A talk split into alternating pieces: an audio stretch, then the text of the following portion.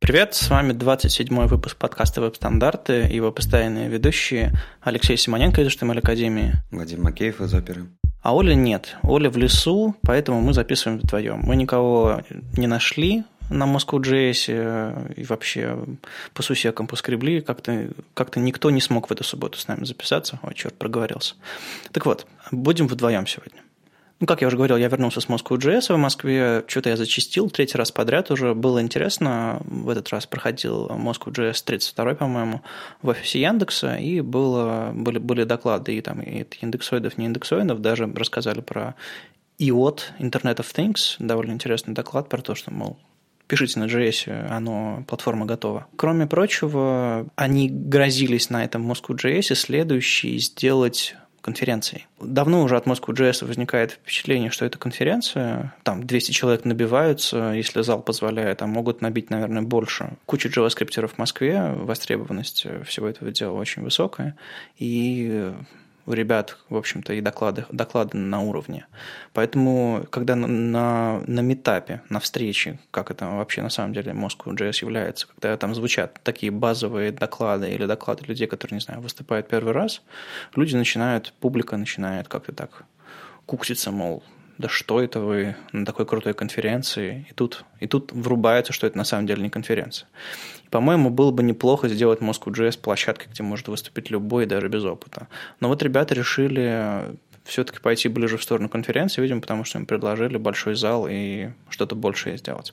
Короче, в, в сентябре будет Moscow.js в Баду, где будет 5 докладов, каждый доклад будет получасовой, а не 20-минутный, и, в общем, что-то будет большое и интересное. Ну, посмотрим. Яндекс, который провел э, Moscow.js в этот раз, помогает и нам в этом году. Э, мы раньше делали Web Standards Days силами Яндекса в Москве несколько раз. И, в общем-то, были одними из первых, кто открыл эту программу «Я гости», так называемую, когда Яндекс принимает э, сообщество у себя на площадке в Москве. И вот в этом году тоже мы будем делать э, я, с помощью Яндекса Web Standards Days в Минске, в Москве и, может быть, даже в Киеве. Так что в ближайшее время будем анонсировать даты, а вы помните, да, присылайте ваши доклады. Ну и кроме городов, о которых мы сказали уже, то есть Питер, Минск, Киев, Москва, то, что мы планируем на эту осень, к нам еще приходили ребята из Томска и Нижнего Новгорода, мол, давайте сделаем у нас конференции. Но так получается, что что-то многовато у нас всего, а делать больше одной конференции в месяц тяжело на самом деле и для вас, и для нас. Поэтому мы подумали, решили, наверное, сделаем их а, весной. То есть мне сказали, что, что в, зимой в Томске конференцию лучше не делать, потому что у всех уши отмерзнут. А вот весной будет нормально. Так что вот мы планируем там на апрель на апрель-май что-нибудь в, в Томске, Нижнем Новгороде. Ну, в общем, будем готовиться, будем держать вас в курсе. Если вы слушаете этот подкаст и еще не купили билет на фронт Токс в Екатеринбурге, значит, вы опоздали. Опоздали, потому что они до этого продавали за 2000 рублей, а с понедельника, 1 августа, когда мы выпустим этот выпуск, э, они будут стоить 3000 рублей. Но э, тут как раз цены поднялись и начали анонсировать звезд. Э, рассказали про Илью Бирмана и кого там еще, Леш? Про Алексея Любимого. Ну, не то чтобы это звезда, но это очень-очень крутой специалист по... про доступность как раз. Он работает в институте коррекционной педагогики Российской Академии Образования. И это человек, который, в принципе, занимается э, тестированием доступности Яндекс-сервисов. Э, ну, если я не ошибаюсь, если что, меня ребята поправят. И он в своем докладе будет очень много рассказывать о доступности не в теоретическом плане, а в, прям в практическом плане. То есть он будет показывать сервисы Яндекса, видимо, как они плохо дружат с доступностью и что они делали, чтобы исправить, чтобы было хорошо. А, по-моему, это очень круто. Это именно вот можно наконец-то поговорить с человеком по-русски, во-первых, а во-вторых, с человеком, который практически все это делает. А, мне кажется, это здорово. Я вот точно собираюсь ехать на FrontTalks, а, даже не я один, а мы и с Игорем поедем, который будет выступать, и может еще кто-то с нами поедет. И наверняка ведь и ты, Вадим, собираешься? Да, на самом деле я обещал Олегу прислать в понедельник, 1 августа, тезисы к своему докладу. Ну, в общем, как обычно, никому не говорите. На этой неделе всех немного удивили разработчики WebKit. Ну, не тем, что они написали очередной пост, они в последнее время довольно открытые, а тем, что они начали пост со смешной гифки и вообще шутки. Там была шутка из Star Trek, но, в общем, все, все гики оценили. Главное было не это. Главное было то, что они решили немножечко смягчить суровые правила по вставке видео на мобильных платформах Apple, то есть на iOS. В новой версии iOS 10 они разрешат воспроизводить видео без участия пользователя. То есть, если у вашего видео будет, э, допустим, не будет звуковой дорожки, или там будет стоять атрибут muted, а, то вы сможете запустить его с помощью там, метода play или с помощью, с помощью автоплей атрибута. То есть, а, грубо говоря, можно наконец-то забить на гифки и пользоваться нормальным видео. Они рассказывают историю а, появления вообще гифок в интернете а, и почему они появились и насколько они неэффективны. То есть они а, по весу там в два раза тяжелее, по энергоэффективности там в десятки раз хуже. И, наверное, пришла пора нам снова те самые гифки, сконвертированные из видео, сконвертировать обратно в видео и вставлять на страницу с фалбеком на гиф. Они предлагают несколько хороших сниппетов э, в, в посте, поэтому посмотрите внимательно и эм, попробуйте сэкономить батарейку и трафик ваших пользователей, хватит уже гифки вставлять. Ну и помимо этого, они ведь еще один атрибут добавили, они наконец-то разрешили проигрывать видео не в фуллскрине, а прямо инлайново на странице. Потому что сейчас, если вы на мобильном откроете страничку, где будет видео, и нажмете на play этого видео, оно у вас обязательно откроется в фуллскрин режиме. То есть понятно, почему это было сделано, но это было совсем неудобно, особенно вот э, сейчас любят делать сайты, когда на фон там вот этот вот, который называется Hero картинка, куда иногда картинку кладут, а иногда туда видео запихивают. И то есть автоплей у нас уже есть, но было бы круто, если бы оно прямо инлайново играло э, на странице.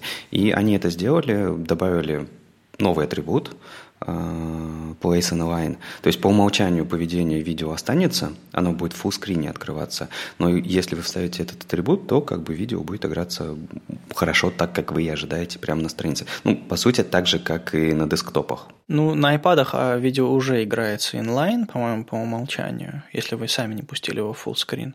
Но мы, конечно, понимаем, что основной use case это, конечно, мобильный, поэтому, да, очень классно, что а, можно наконец использовать видео инлайном. Потому что, ну, видео – это ведь не просто видео, которое вот только так можно смотреть. В видео можно за закинуть, не знаю, какую-нибудь маленькую иконочку, которая лучше всего анимируется как видео, и, и чтобы она инлайном в странице торчала. Ну, ну как, как угодно. Спиннер можно сделать видео, понимаете? А, без сжатия какое-нибудь видео будет, не знаю, эффективнее и лучше играться, чем, чем любая гифка.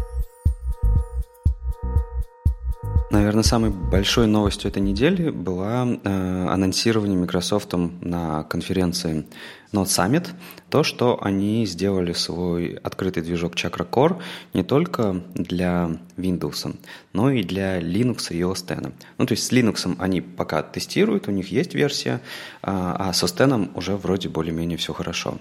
И это достаточно интересный ход, потому что все-таки у нас появляется в ноде э, несколько движков, ну, прям как в браузерах. И не знаю, я вот и в прошлый раз, когда мы рассказывали об этом, когда только Core появлялась, о том, что это как-то ну, звучит стрёмно, э, потому что ведь придется думать о ну, не кросс-браузерности, а как это кросс блин, даже не знаю, кросс-движки, как, как, как это придумать? Должно быть новое слово для этого. Наверняка есть это слово, мы просто фронтендеры, мы, мы, мы как-то не, не думали про JavaScript движки раньше, про альтернативные. Хорошо в этом то, что наконец-то появится конкуренция, потому что в V8 на него молятся, его исходники читают и пытаются оптимизировать свой код чтобы из-за особенностей работы V8 или даже багов каких-то V8 ваш код исполнялся быстрее. Сейчас придется вам копаться в исходниках сразу двух движков, когда наконец-то Chakra Core станет э, реальностью, потому что сейчас они а, Node Chakra Core, вот этот вот э, специальный форк Node.js, а, заставили работать только на 64-битном Linux. Для Mac пока сборок нет, насколько я знаю. А для Mac есть только вот непосредственно JavaScript движок, а вот с Node они пока его для Mac не подружили. Ну и вообще, с самого начала этот проект был нацелен на Windows, чтобы люди могли использовать JavaScript движок в своих приложениях, потому что сейчас на JavaScript пишут все и все. Этот вот э, закон, что все, что все, что не было написано на JavaScript, будет написано на JavaScript. А вот эта вот ситуация действительно является правдой. Поэтому вот для того, чтобы сделать э, разработчикам приложение для Windows возможность писать на JS, они, собственно, эту штуку и начали. Но потом, видимо, пошло все достаточно хорошо, и они решили сделать все кроссплатформенно, потому что там ведь у Windows и э, Unix платформ немножко разные подходы. Там на Windows используется там UTF-16 э, для, для строк, на, на, на Unix UTF-8. В общем, много разности есть. Они сейчас работают над этим. На самом деле портировать, э, портировать много чего нужно. У них есть хороший, хороший roadmap, и, в общем-то, это вопрос не завтрашнего дня, не знаю, скорее, скорее, не знаю, этого года, но мне очень нравится, что они взялись за это. И на эту тему высказался Крис Хайльман. А, Крис, а, как никто другой, наверное, знает, что такое open source, что такое открытость. Когда-то он, ну, когда-то совсем давным-давно он работал в Yahoo, а потом он устроился в Firefox, в Mozilla. И в Mozilla он проработал довольно долго и благодаря своей рыжей шевелюре прекрасно дополнял логотип Firefox. Но не об этом речь. Он прекрасно понимал, что открытый браузер когда-то вернул нам веб в том состоянии, в котором мы, в общем-то, сейчас им радостно пользуемся. А до этого у нас была монополия движков, которые были закрыты, и разработчики писали все под IE. Когда у нас на рынке появилось много движков, у нас рынок расцвел – мы наконец-то начали развиваться, мы наконец-то начали э, прогрессировать и с точки зрения внедрения спецификаций, и с точки зрения самих спецификаций и многого-многого другого. У движка, который один сам по себе, у него есть причины э, развиваться, но только в рамках того, что уже существует. А новые браузеры даже несмотря на свою маленькую долю, могут принести очень много нового интересного в веб-платформу. То есть не нужно быть хромиумом сегодня, чтобы повлиять на то, как браузеры работают, как движки работают. Не знаю, какая-нибудь опера, у которой всю историю в мире на десктопе было там единицы процентов, там 2-4 процента, предложила элемент видео, предложила элемент picture, а, предложила много новых вещей, начала одна из первых сжимать трафик, думать про об этом, об этом всем. А, встроила блокировщик рекламы, встроила VPN. Ну, то есть не нужно иметь большую долю, чтобы предлагать фичи. Поэтому разнообразие – это то что, то, что нам нужно. Не факт, что Chakra Core сразу станет мейнстримом, хотя ребята вот хвастаются скоростью и вообще всем этим. Естественно, они претендуют на то, чтобы занять приличную долю в, на платформах. Но совершенно точно они принесут что-то свежее, и это очень хорошая новость для всего сообщества. Так что, если вы Node.js разработчик и вы страшно расстроены тем, что придется поддерживать две платформы, на самом деле вам стоило всегда поддерживать поддерживать э, несколько платформ? Ну, я вот, э, я бы хотел подискутировать немножко на эту тему, потому что, конечно, идея, которую сказал Крис, она хорошая. Он вспомнил там слова Зельдмана, там про то, что типа э, там многообразие браузеров, обязательно все должны толкать друг друга, конкуренция, все хорошо и так далее. Но когда он говорит про спецификацию про то, что если у нас один движок, он может там тормозить как-то развитие и так далее. Но ведь это к Node.js не так сильно, это очень притянуто за уши, потому что, ну смотри, это же движки, оторванные от браузера. Это не какая-то новая сущность, это движок, именно оторванный в браузерах. В браузерах конкуренция отличная. Про какую мы спецификацию говорим? Мы не говорим про что-то Node.js специфичное. Мы говорим конкретно про спецификацию ECMAScript то есть JS, то есть язык, как языка, просто JavaScript. И он вообще-то развивается в браузерах очень хорошо, и конкуренция там шикарная. То есть даже если бы не будет этой Chakra Core, все равно из-за того, что Chrome конкурирует со всеми остальными браузерами, из-за того, что они бегут вместе со всеми остальными за стопроцентный E6 там, и так далее, все это будет попадать в Node.js по умолчанию. Ну, то есть что принесет чакра? В плане языка плане языка работы со спецификациями, я не вижу, где здесь они будут толкать друг друга. Они и так все поддерживают там уже почти на 100%. В плане Node.js API, ну, это не вопрос движка, не вопрос виртуальной машины. Это не к Chakra Core относится и не к V8. Это совсем ну, другой уровень. Это как раз-таки нода. И я не вижу движения о том, чтобы, во-первых, это стандартизировать, то есть именно API ноды, а во-вторых, как-то пушить их куда-то и так далее. Они очень медленно двигаются, почти все, что там есть, это такой низкоуровневый доступ там, к сети, к файловой системе и так далее. И вот, ну, не знаю, мне почему-то кажется, что это очень сильно притянуто за уши. По крайней мере, пока они не оторвут это от браузеров. В какой-то момент V8 э, вообще стал, почему стал популярен, и в какой-то момент стало возможным написать Node.js? Как вообще? Систему, потому что V8 был быстрый. И они за несколько лет проделали огромную работу по ускорению движка. И, собственно, ну, они его написали сначала быстрым, потом еще продолжали ускорять, и скорость JavaScript растет постоянно. И, но можно ведь конкурировать с этим. У движка Чакра есть тоже свой JIT компилятор, есть тоже какие-то вещи, которые они, над которыми они экспериментируют, и, возможно, конкуренция за скорость тоже станет чем-то чем интересным. Или конкуренция за поддержку каких-то сложных API из JavaScript, которые пока еще там не внедрены, или конкуренция за то, чтобы принимать решения внутри этих комитетов, потому что если ты разрабатываешь крупный JavaScript движок, который используется отраслью, ты, у тебя есть слово в, во всех этих комитетах, у тебя есть вес какой-то, как у компании. Поэтому, наверное, да, действительно все не так супер радужно, как конкуренция внутри браузеров, но все равно стоит давать альтернативу разработчикам. Возможно, у чакры будет лучше. Чакра будет по умолчанию, даже невозможно, совершенно точно, по умолчанию лучше, лучше работать на Windows. И разработчики, которые э, видят, что V8 в каких-то местах на Windows хуже работает, будут выбирать чакру. Соответственно, кроссплатформенность в этом случае тоже будет местом для конкуренции. Ты вначале говорил про скорость и про какие-то сложные API JavaScript, но тут я все равно свой как-то point хочу донести. Э, а, они что, как-то это отдельно от браузера будут делать? Ведь нет, они будут э, конкурироваться по скорости выполнения JavaScript внутри браузеров. V8 с чакрой. Потому что для них это важно. Это, это, но JS тут, как знаешь, э, просто ну, просто довеском идет к конкуренции в браузерах. Да, там скорость увеличивается, увеличивается в ноде, но просто это потому, что как бы ребята сражаются там в рынке браузеров. У меня, знаешь, эм, вот тут вот тебе конспирологическая теория. Эм, может быть, все дело не в ноде, эм, ведь если они делают очень большую вещь, движок, э, работая с JavaScript, пишут его, чтобы он работал на Linux и Mac. Может быть, эм, они могут целить и в браузер для этих операционных систем? Может быть, мы увидим Edge когда-нибудь для Linux и OS? Ну, мы уже однажды видели Internet Explorer на Mac, а, и это было настолько давно, что я даже не буду сравнивать. Наверное, ну, мы даже Safari видели на Windows, и это тоже было не очень хорошо.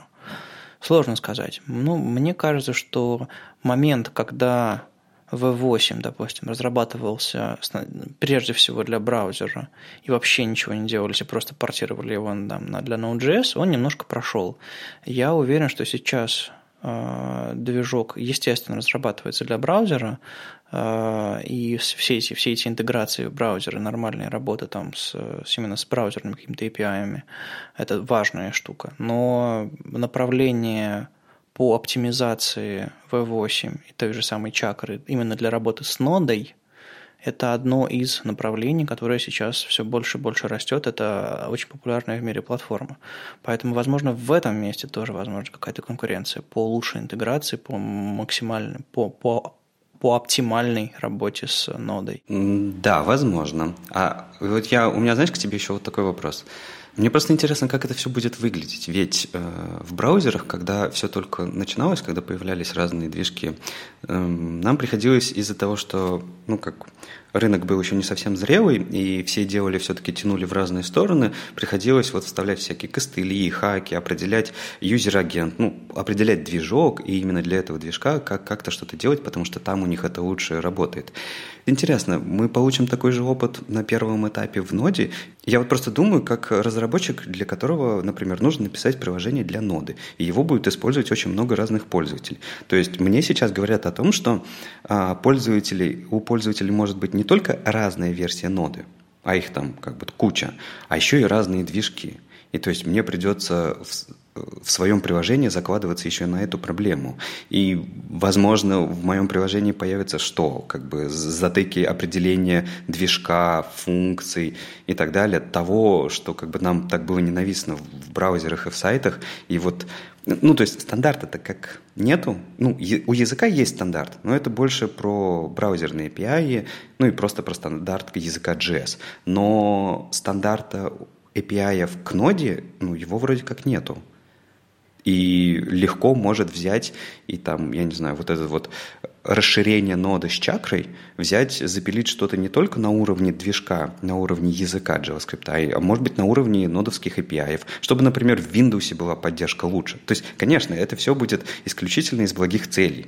Да, мы хотим, чтобы в Windows поддержка была лучше, поэтому мы добавим еще 10 методов, которые будут работать с файловой системой лучше – и, и что мне как разработчику делать? Вот опять втыкать эти костыли, думать об этом. Это ж, это ж не очень хороший путь. Я не уверен, что они сразу смогут сделать все хорошо. Ты сейчас приводишь в пример те годы, когда у нас, в общем-то, воровали, убивали, и разработчики браузеров и вообще крупные компании поступали как хотели. А если сейчас посмотреть на то, как все это сделала Microsoft, они вежливо пришли в ноду, засунули свой pull request, который э, немножко там предлагает какие-то изменения в ноде, чтобы можно было с чакрой их поженить. И сказали, здравствуйте, мы хотим сделать вот такую вот штуку. Как вы считаете? Сообщество, в принципе, восприняло все это с энтузиазмом, по большей части. Наверное, все так вот дико не будет. Вряд ли они будут выпускать э, какие-то совсем сырые версии, которые несовместимы или плохо совместимы, или недостаточно совместимы с V8. А, пока ну, они эту совместимость не подпилят. То есть я думаю, что все будет достаточно интеллигентно и нормально, и разработчику, у разработчиков будет минимальный, э, минимальный стресс в этом смысле с точки зрения там, новых API. А я думаю, конкуренция будет происходить скорее в, в, в ночных сборках, скорее в каких-то бета-версиях. Ну, то же самое с, со многими другими спецификациями. Сейчас у нас от префиксов отказываются, какие-то фичи прячут за флагами. В той же самой ноде, ведь, ведь тоже есть всякие там э, флаги, которые там ECMAScript прятали. И сейчас, по-моему, до сих пор какие-то, какие-то фичи скриптовые прячутся за флагами. То есть, э, я думаю, в стабильной работе мы научились разработчиков обезопашивать от всякой, всяких проблем. Но даже если эти проблемы будут, даже, даже не проблемы, а это будет различие. И на основе этих различий вы можете выбирать, под какую платформу вы, какие, не знаю, системные требования вы будете предлагать к своему веб-приложению, чтобы там была не знаю, чтобы это была нода с V8, но предпочтительно нода с чакрой, потому что будет работать быстрее. Вы же можете какие-то системные требования предлагать к своему приложению? Звучит разумно. Все это, конечно, звучит разумно, но просто есть какая-то опаска в этом всем. Ну, ладно, посмотрим. Знаешь, э, тут, конечно, нужно еще сказать вот какую вещь. Они, Chakra Core и Microsoft, когда предложили Э, свой движок, они немножко сдвинули нодовское сообщество дальше. Например, э, в ноде появился отдельный репозиторий Node.js slash VM. Это такой репозиторий для, скажем так, условно открытой дискуссии о том вообще, эм, как должна измениться нода э, в условиях эм, множества разных виртуальных машин JavaScript. То есть они рассматривают не только V8 и чакра, а, а оказывается, есть вообще еще и другие предложения. Есть ребята, которые пилят виртуальные машины чисто под себя. И они не хотят их никуда выкладывать, просто они хотят, чтобы у них нода была особая. Например, там для того же, для тех же самых Internet of Things а, есть предложение о том, чтобы там немножко поменять движок и использовать э, особенную ноду там. А, другой вопрос, что точно так же Mozilla пришла со своим Spider Node – ведь это их движок, Spider, Monkey, а, тоже пришла туда, в этот репозиторий, и тоже начинают обсуждать. В общем, Chakra Core точно запустил такое большое обсуждение в ноде о том, а, что делать со множеством этих виртуальных машин, как а, Node.js должна себя вести. То есть это, в принципе, хорошо, наверное. Наверняка это даст какие-то плюсы там, в будущем и так далее. Но вот когда это все начинается, ну, так немножечко нервно. Ну, мы же, мы же все-таки рады, вот глядя из 2016 года назад, а, мы же рады, что мы не вынуждены пользоваться браузером Mosaic сегодня, и что отрасль несколько раз сменила лидеров за последние годы, и это принесло нам только хорошее. Видимо, ноду ждет то же самое. Будем надеяться. У нас на этой неделе много тем про доступность. Кто-то уже стонет, что, мол, сколько можно, но до тех пор, пока вы не поймете, я не буду вводить в интернете доступные сайты. Ладно, шучу. Просто действительно совпало много, много хороших статей на эту тему, и мне кажется, это довольно важно. Погранично с доступностью и вообще удобством а, был хороший перевод. А, Крис Койер недавно на CSS Tricks написал собственный опыт по работе с модельными окнами на страницах и описал немного очевидные вещи, но которые на самом деле не очень-то очевидны рядовому разработчику, что модельные окна нужно фиксировать position fixed, что нужно делать их max width, чтобы они не обрезались на экранах и так далее. А мой собственный опыт как не знаю, пользователь интернета показывает, что регулярно я сталкиваюсь с тем, что я захожу на какой-нибудь сайт, он предлагает мне форму регистрации, и я не могу нормально не проскроллить, оно э, зафиксировано, его боди отключен какой-нибудь Overflow, и в итоге оно еще позиционируется JavaScript частенько, и получается очень плохо и очень страшно. И поскольку подобные вещи редко предусматриваются дизайнерами, ну, то есть они вам рисуют модельное окно и говорят, поехали, то вам приходится принимать очень много интерфейсных решений, поэтому мне всегда казалось, что работа верстальщика довольно-таки интересная, потому что мы принимаем очень много интерфейсных решений. Так вот, э, Крис Койер советует, какие интерфейсные решения вам стоит принимать, когда вы работаете с модельными окнами. Он особо не притрагивается к теме доступности модальных окон, потому что там есть собственные какие-то нюансы, что фокус таба, допустим, должен быть пойман внутри этого модального окна, чтобы он не гулял по странице, что кнопку нужно всегда быть, показывать видимой, что из, из модального окна можно было выйти с клавиатуры. Ну, в общем, много есть нюансов, и если вы делаете модельные окна, если у вас уже есть модельные окна, проверьте их по этому чек-листу, который предлагает Крис Койер, и, возможно, у вас найдется повод что-то поправить в ваших модельных окнах. Я, знаешь, чего не обнаружил здесь? Я просто считаю, что это... А, ну, с одной стороны, это про доступность, но с другой стороны, я, мне всегда казалось, что это просто обязательная вещь. Я считаю, что нажимая клавишу Escape, ты вообще должен закрывать то, что открывается. И это просто для модельных окон, это обязательная вещь в моем понимании. И мы привыкли там, в операционных системах, все, что у нас открывается, мы можем закрыть эскейпом. То есть у нас есть всегда быстрая клавиша, которая нафиг все закрывает то, что всплыло. И м- жалко, что в этой статье этого пункта нету, потому что я даже на базовом интенсиве ребятам, когда рассказываю про JavaScript, я рассказываю, например, вот про этот элемент обязательно, что, ребята, мы закрыли там по крестику, мы закрыли там по вот этому оверлею кликом, это все хорошо, но не забываем еще закрыть по клавише Escape. Вроде такая банальная вещь, но делают ее очень редко, а она ведь, она вносит вот такую э, положительный опыт работы с интерфейсами, потому что э, то, что всплывает, оно чаще всего бесит, потому что чаще всего Ну, не, не чаще всего, конечно, когда ты кликаешь на какой-то элемент, и у тебя всплывает формочка с вводом, это ок. Но иногда ведь модальные окна используют э, не так хорошо, в них открывают баннеры всплывающие и все остальное. И вот в этом смысле как бы их нужно срочно закрыть, и обязательно нужно, чтобы клавиша Escape работала. У меня с клавишей Escape связана собственная боль. Кстати, Escape – это убежать Escape – это выход. Поэтому не забывайте, что на этой клавише написано то, что ваш пользователь, скорее всего, сделает, когда увидит ваше, ваше ненужное модельное окно. Так вот, личная боль связана с тем, что э, в браузерах Opera Escape выходит из полноэкранного режима. В какой-то момент э, это работало так и в Chrome, но вот в Opera это поведение, они потом убрали, а вот в Opera это поведение сохранилось. И у меня частенько на ноутбуках маленькие экраны, а, потому что я их с собой вожу, и так удобнее. И когда когда я пытаюсь закрыть модальное окно на сайте, и э, разработчики слушают Escape, и все происходит прекрасно, Escape закрывает окно, но браузер еще выходит из полноэкранного режима. А почему? Потому что вы, когда слушаете Escape, вы ловите его, выполняете ваш JavaScript, но не делаете prevent default. И браузер получает событие Escape – и начинает обрабатывать его дополнительно.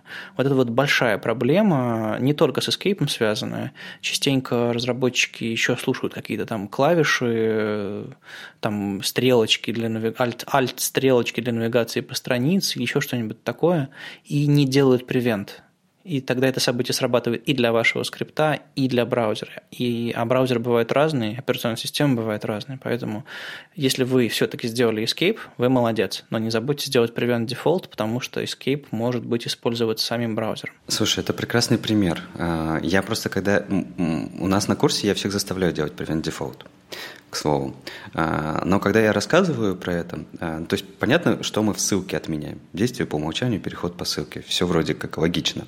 Но в некоторых элементах, например, в батоне, который ничего не делает, я тоже всегда ставлю prevent default, и у меня сейчас спрашивают, а почему? Точнее, я у ребят спрашиваю, почему, и все таки думаю, гадают, да, гадают, как же, почему, что же может случиться. А я им всегда говорю, ну, знаете, ребят, я параноик, я как бы лучше лишний раз поставлю. В крайнем случае, ну, ничего не случится. Вот прям вообще ничего не случится. В другом случае, как бы, ну, вы избежите всяких дурацких штук, потому что обычно JavaScript, э, ну, должно быть пофиг на разметку. Откуда я знаю, батон там на самом деле или ссылка? Или откуда я знаю, сделал я скрипт, а придет после меня какой-нибудь флештальщик и решит, что этот батон нужен заменить на ссылку. Что, мой скрипт должен сломаться от этого? Нет, конечно. И с Escape также. Но вот этот пример, э, это классный пример, я теперь его буду рассказывать. Еще, знаешь, что мне понравилось в этой статье? Я, честно говоря, ну, может быть, я такой слоупок, но я до этой мысли как-то сам не дошел. Не знаю, не думал об этом. Про то, что специальный класс делать для закрытия окна, а не для открытия по-моему, гениальнейшая вещь. Я не знаю, почему вообще такая простейшая вещь не вошла в мой мозг сама. Потому что я вот совсем недавно как раз-таки сталкивался с этой проблемой. Блин, я даже не додумался до этого. Ну, я не то чтобы долго думал, но тем не менее. А, вот как ровно та же проблема, которую он, он рассказывает. У нас у блока по умолчанию какой-то дисплей стоит дисплей-блок, например. А сейчас часто из-за того, что есть флексы, может быть флекс, а если это, например, лист, то у него вообще отдельный, то есть это лист-айтем. И хорошо бы, когда вы в нон убираете все, дисплей нон делаете, и ставите обратно, нужно вернуть же тот же самый дисплей. И когда ты делаешь универсальный такой скрипт, который, ну, у тебя такой тоглер на всем сайте, неважно, там, с помощью дата атрибутов, а, то тебе нужно как-то узнавать про этот дисплей и возвращать тот самый. И тут такие пляски получаются с бубном, а тут же по-моему, гениальнейшее решение. Вы просто меняете их местами, и у вас просто работает CSS. По-моему, это круто. Ну, еще одна была статья про доступность, про доступность больших таблиц. Даже не столько про доступность, конечно, сколько про то, как их вообще сделать потому что мы как бы получаем админки с огромными наборами данных, и их нужно как-то показывать, показывать пользователям. И на десктопе мы более-менее справлялись с этим. Но когда приходят мобильные, нужно эти таблицы адаптировать. И на эту тему написано много всего интересного, и статей, и разных фреймворков, и там библиотек, которые все это реализуют. В общем, много чего было сделано, но тут высказался Shopify – Shopify – это такая система, которая делает удобные интернет-магазины. Допустим, BookApart, на котором, который продает книги, они используют Shopify как интерфейс для продажи своих книг. Так вот, Shopify, эм, естественно, у них там есть админки, где вы анализируете все это. Естественно, там есть какие-то большие данные. И они поделились своим опытом в серии постов про доступность, как они сделали эти большие таблицы. И там есть очень много интересных советов, интересного опыта. Например, один из советов э, – не зацикливайтесь на, на прототипе. Когда вы поняли, как вы хотите, чтобы ваша таблица вела себя – сделав его на основе какой-нибудь быстрой библиотечки, которую вы где-то откопали, а, не думайте, что вопрос решен, пойдем в продакшн и все нормально. Подумайте о, о доступности вашего решения, подумайте, насколько оно вообще оправдано, нужно ли вам грузить библиотеку и так далее. Shopify на своем опыте показал, что первый прототип для того, чтобы убедить э, дизайнеров там, и заказчиков, как должен выглядеть интерфейс, был использован, успешно выброшен, и на основе него было написано компактное, доступное, хорошее решение. Решение в итоге было гораздо лучше, чем э, тот самый прототип, потому что оно использовало таблицы для табличных данных. Шок. А не дивы, как это было в случае с э, прототипом. И более того, проблему в итоге таблиц, которые прячутся на маленьких экранах, вернее, становятся меньше, э, было решено не с помощью не одной таблицы, а с помощью двух таблиц. И решение было довольно, довольно-таки элегантным и интересным. Вторая мысль интересная, которая в, этом статье, в этой статье озвучивается, то, что я уже говорил раньше, не предполагайте, когда речь идет о доступности. Потому что когда мы пользуемся интерфейсами с помощью мышки и глаз, и, в общем, знакомых нам способов, мы не знаем, как на самом деле будут работать средства доступности.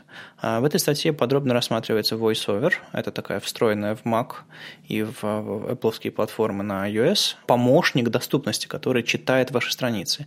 В этот помощник встроено много, на самом деле, эвристики, которая пытается догадаться и помочь вам читать ваши страницы э, доступным образом, прочитывать их. Допустим, есть момент, что VoiceOver а, не считает таблицу таблицей, если у рядов нет рамок. Об этом есть отдельная статья автора вот этого же блога Shopify. Но суть сводится к тому, что была ведь у нас уже эпоха, когда мы использовали таблицы для раскладок, и вот э, как наследие этой эпохи VoiceOver э, иногда считает, что ваша таблица раскладочная. Поэтому если вы просто сделали вашу таблицу таблицей, вы уже молодцы. Но убедитесь, что VoiceOver правильно ее понимает. И, может быть, вам какие-то рамочки нужно добавить, чтобы все было нормально. То же самое с неожиданным моментом, что оказывается, VoiceOver не считает дефис минусом. Приводится пример, у них в таблицах был, не знаю, минус 90 долларов. И они для того, чтобы сделать ну, попроще, чтобы пользователям было легче вводить, чтобы всем чтобы им тоже не париться. Они использовали э, типографику для бедных, то есть э, вместо, вместо знака минуса, нормального единикодного знака минуса, они использовали дефиску, в общем-то, которая совсем не, совсем не для этого. И VoiceOver не читает э, минус 90 как минус, потому что там дефис. И они, им в итоге пришлось использовать нормальный юникодный символ. И в итоге этот минус гораздо виднее и понятнее тем, кто видит, и этот минус нормально прочитывается VoiceOver. Поэтому, оказывается, нормальная типографика еще и доступнее, чем вот эта вот типографика для бедных. В общем, если вы делаете сложные таблицы, пробегитесь по этим рекомендациям, оцените опыт, опыт Shopify. Они, в общем-то, серьезные ребята, и это не единственная статья в этой серии про доступность. Очень рекомендую. Кроме сложных для исполнения интерфейсов таблиц, есть еще сложные в исполнении интерфейса в виде форм – а, формы мы все давно горячо ненавидим, потому что они, ну вот, вот они немножко странные.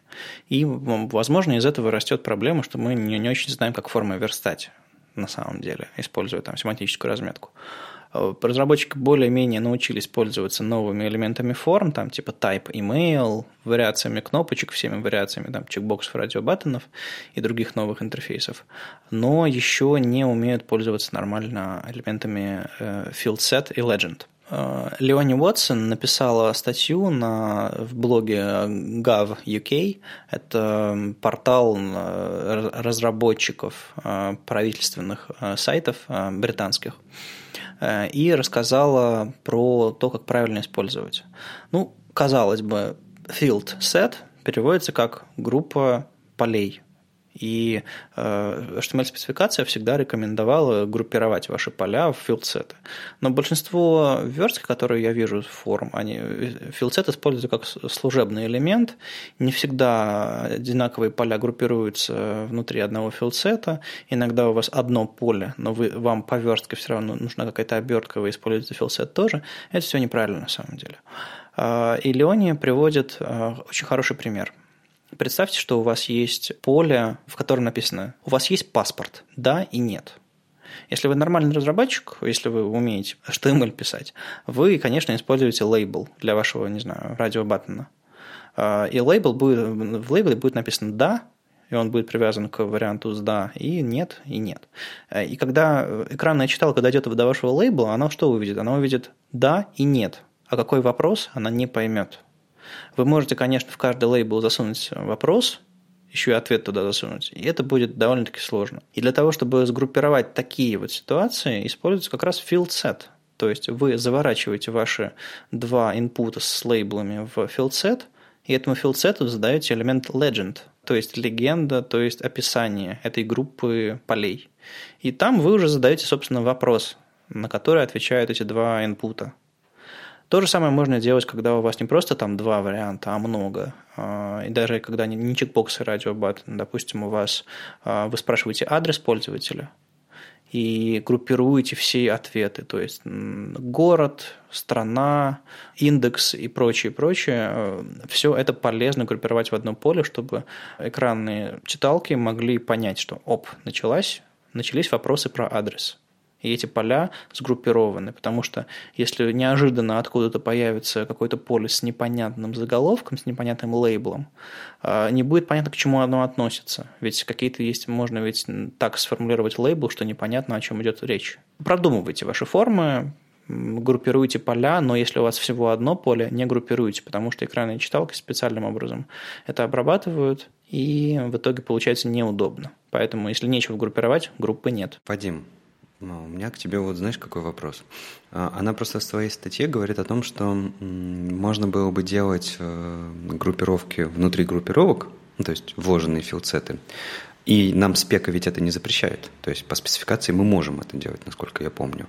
Но она при этом говорит, что но лучше так не делать. Вот с чем это связано? Спецификация разрешает это, потому что это кажется логичным, а ведь действительно в сложной форме может быть э, группы внутри групп, и я могу представить себе такое, но просто, наверное, не стоит делать такие формы.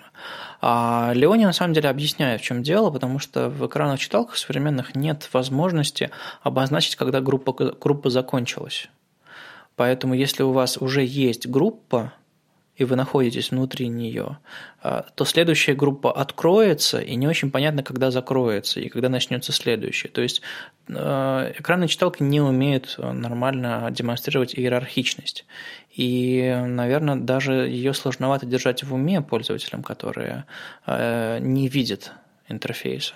Поэтому, да, можно просто порекомендовать и вы слушаете рекомендации от пользователя, который сам читает, а не, а не видит ваши сайты, можно порекомендовать не вкладывать э, филдсеты друг, друг в друга, чтобы не усложнять чтение их. Мне, мне вот понравилась э, концовка в этой статье. Она вот такая же легкая, как э, в твоем докладе, что выбрать, кнопку или ссылку.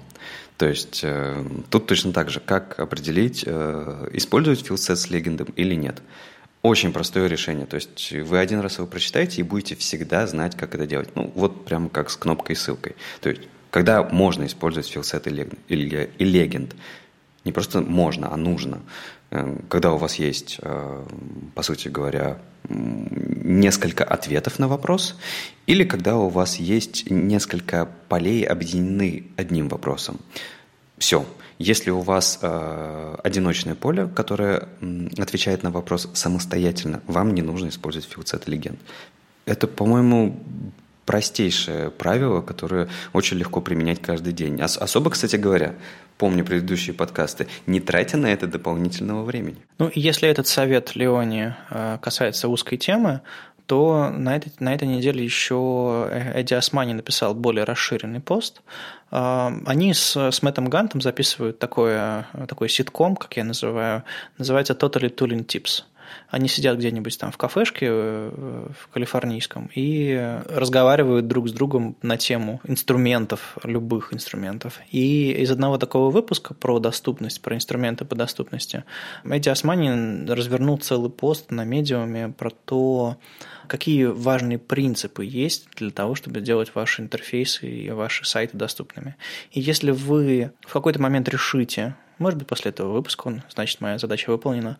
Вы решите ваши интерфейсы э, сделать доступными не только у тех, у кого есть там обе руки и, и мышка, и глаза, а для всех остальных людей.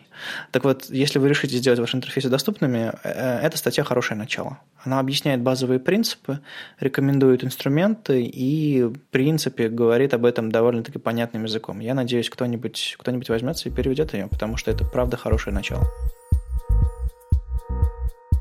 Ну, я думаю, на этом можно заканчивать нашу постоянную рубрику э, «Спросите у Вадима про доступность» и перейти немножко к CSS. Потому что в CSS на этой неделе произошло невероятное. Дело в том, что из функции RGB убрали запятые. Эм, я немножко смеюсь, конечно, потому что эм, это какое-то такое, с одной стороны, очень минорное изменение, но оно какое-то так подняло такую волну негодования или поддержки о том, что э, ребятам нечем заняться, с другой стороны, все правильно сделали там, и так далее. Это достаточно забавно, что так реагируют, но с другой стороны, почему все произошло? Вообще, что произошло? Произошло следующее. У нас есть функции RGB – и RGBA, и другие похожие. И там числовые значения разделены запятыми. Был комит, в котором убирает запятые, и теперь функции RGB, RGBA и все остальные будут разделены просто пробелом. В принципе, так же, как и все другие функции в CSS. В общем, да, комит ничего особо не объяснял с самого начала, он просто говорил, ну вот будет так. И все бы ничего, но до этого был другой комит, который а, добавляет в RGB четвертый параметр альфа-канал. И вот эта штука уже всколыхнула сообщество, мол, ура, ура, или не ура, не, не ура. Ну, в общем, как бы мы уже смирились с тем, что окей, у нас теперь, у нас теперь RGBA не нужен, у нас теперь нужен только RGB, а туда можно будет засунуть альфу. Но прошла буквально неделя-полторы, и снова изменения какие-то. И люди как бы окончательно потеряли терпение и начали, и вышли в интернет спорить э, с, с факелами и вилами. В итоге Табаткинс решил объяснить, что за комит вообще был, и в своем блоге, собственно, пишет, что «Ребят, не волнуйтесь, это не у нас какие-то проблемы, что нам нечего делать, а мы на самом деле выполняем одну большую задачу. Мы, как это говорят среди разработчиков, рефакторим. То есть мы пытаемся сделать так, чтобы внутри CSS была понятная система, чтобы он мог развиваться последовательно, и следующие функции, которые в языке будут придуманы, работали так же, как и все остальные. Потому что в CSS есть, на самом деле, есть отдельная страница, где э, авторы спецификаций говорят, что, мол, э, в этом месте мы провалились, такие дизайн, по-моему, сборник ошибок авторов спецификаций, которые уже вошли в практику и которые особо не изменить. И вот э, если найдем, дадим ссылку. И вот э, есть всякие вещи, допустим, не знаю, тот же самый current color, который пишется в одно слово, а не через дефис. Э, это одна из проблем, которая ну, вот случилась. Э, то же самое с RGB, с RGBA. Э, ведь появилась эта штука с э, hex значение 16-ричное, где тоже можно альфа пропихнуть. И пошла волна вот этих изменений. В итоге получается какая ситуация в сухом остатке? У нас есть цветовые функции, RGB, HSL, LAB и, в общем-то, все остальные, но суть сводится к тому, что цветовая функция, теперь в ней ничего не будет про альфу. А в ней будет просто, допустим, RGB. А внутри вы можете у, через пробелы, собственно, указывать red, green и blue. А потом в конце через слэш указывать уже значение прозрачности. И это будет, собственно, основным и рекомендованным способом указания цветов. Поэтому, если, не знаю, через пару лет вы будете писать цвет, лучше вам его писать как э, по, новой, по новому синтаксису. А какой-нибудь, не знаю, автопрефиксер или что там будет, э, будет за вами подчищать и добавлять э, для совместимости старые свойства. То есть никто не запрещает в спецификации использовать RGBA, как мы раньше использовали, но там или RGB с запятыми, или RGBA с запятыми, но эти вещи становятся такими они остаются в спецификации для обратной совместимости, потому что они уже реализованы в браузерах, они используются в большом количестве кода. В какой-то момент ведь была большая буча э, с переходом на RGBA, когда он только появился, и мы все писали сначала свойства RGBA, вернее, сначала, сначала свойства с RGB, а потом свойства с RGBA, то есть, не знаю, бэкграунд какой-нибудь, для того, чтобы браузеры, которые не врубаются, применили предыдущие свойства. И сейчас такая же история. Если вы будете писать в новом формате, либо используете средства автоматизации, либо, либо просто добавляйте другие значения. Можно какие-нибудь миксины, наверное, использовать. Ну и, собственно, вот эти вот функции, э, как пишет Табаткинс, они больше стали похожи на э, значения. У нас э, в значениях, не знаю, в каком-нибудь бэкграунде, отдельные его части разделены пробелами. И та же самая история будет и в функциях. Нам не нужны запятые, потому что запятые в CSS это немножко другое. Они э, разделяют значения на группы. Допустим, там multiple backgrounds, э, какой-нибудь box shadow, это немножко другой момент. Поэтому, в конце концов, символов меньше писать. Да, это важно. Кстати, и они вот эти все старые варианты написания функций RGBA и RGB э, вот так вот сразу с лету отметили, отметили как legacy код. Поэтому если вы пишете RGB через запятые, то вы пишете legacy код. Знаете это. И самое забавное для меня, по крайней мере, э, ребята вот переписывали синтаксис туда-сюда, Э, несколько раз, то так, то так, то сяк, разные предложения были. Мне вот интересно, я еще не успел, к сожалению, перед этим выпуском зайти э, в репозиторий PostCSS плагина, который делает новые цветовые функции по спецификации. Но мне было бы очень интересно, Интересно, ребята успевали внедрять все эти изменения в свой плагин? Ну, то есть, мне почему-то представляется, ну, они же быстрые такие, мне почему-то представляется, что каждый день они переписывали свой пост-CSS плагин для работы с цветами, так, так, у нас теперь запятые, так, нет, у нас нет запятые, у нас все через пробел, нет, у нас теперь слэш еще, он, черт, блин, RGBA, нет, нет RGBA, хекс с четырьмя цветами, больше нету хекс. А, в общем, вот так вот. Кстати, это забавная история, конечно, но мне вот интересно, а ведь хекс с четырьмя кусками они в итоге оставляют? По-моему, да. То есть э, это никуда не делось. Речь шла исключительно о том, что внутри функций и в, в новых спецификациях теперь будут использоваться пробелы вместо запятых как разделитель. И вот существующие функции тоже будут приведены к пробелам как к рекомендованному синтаксису. А зачем они RGBA функцию оставляют? Или она исключительно для Legacy? Я думаю, RGBA функция остается просто для обратной совместимости. Просто чтобы можно было объяснить внутри спецификации, как этот RGBA работает, на случай, если разработчик, не знаю, в старом коде найдет упоминание. Да, это же все фреймворки переписывать. Не, на самом деле это хорошо. Это может быть не так хорошо, как решение других более сложных проблем внутри CSS, которые требуют огромных архитектурных решений, очень серьезных. Я об этом как раз писал Рома Комаров на неделе, мол, как бы, о, ну все, все проблемы CSS решены, расходимся домой.